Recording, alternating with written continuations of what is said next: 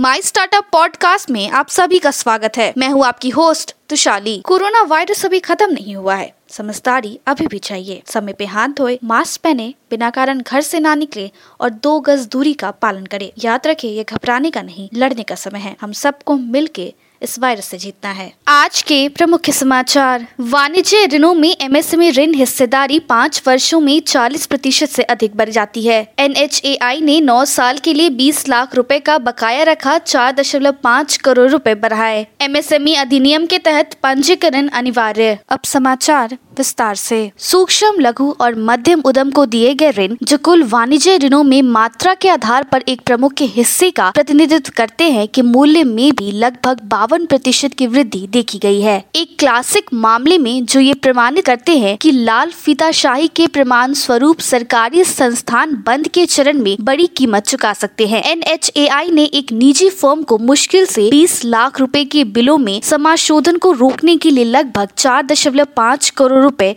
जारी किए भारत के सर्वोच्च न्यायालय ने शिल्पी इंडस्ट्रीज़ बनाम केरल राज्य सड़क परिवहन निगम में अपनी हालिया फैसले में एमएसएमई अधिनियम के तहत कार्रवाई शुरू करने को नियंत्रित करने वाली कानून स्थिति में आसपास की स्पष्टता को दूर कर दिया है। फिनटेक और अन्य वित्तीय सेवा संगठनों को नियामक परिवर्तन और कार्यान्वयन का जवाब देने में मदद करने के लिए नया रेगटेक उत्पाद लॉन्च किया गया है। आर्टिफिशियल इंटेलिजेंस और big data technology market leader Fusion EX ने हाल ही में बैंक के हालाल इन बंद प्रोग्राम को बढ़ावा देने के लिए अलायंस इस्लामिक बैंक बरहत के साथ एक समझौते ज्ञापन पर हस्ताक्षर किए। अर्थव्यवस्था को धीरे धीरे फिर से खुलने के साथ छोटे और मध्यम उद्यम एसएमई के लिए संभावनाएँ उज्जवल है। हालाँकि उन्हें अपनी समस्याओं को दूर करने के लिए अभी भी बहुत मदद की आवश्यकता है। सत्तरवे चीन अंतर्राष्ट्रीय लघु और मध्यम उद्यम मेला सीआईएसएमईएफ ने 16 से 19 सितंबर तक गुआंस में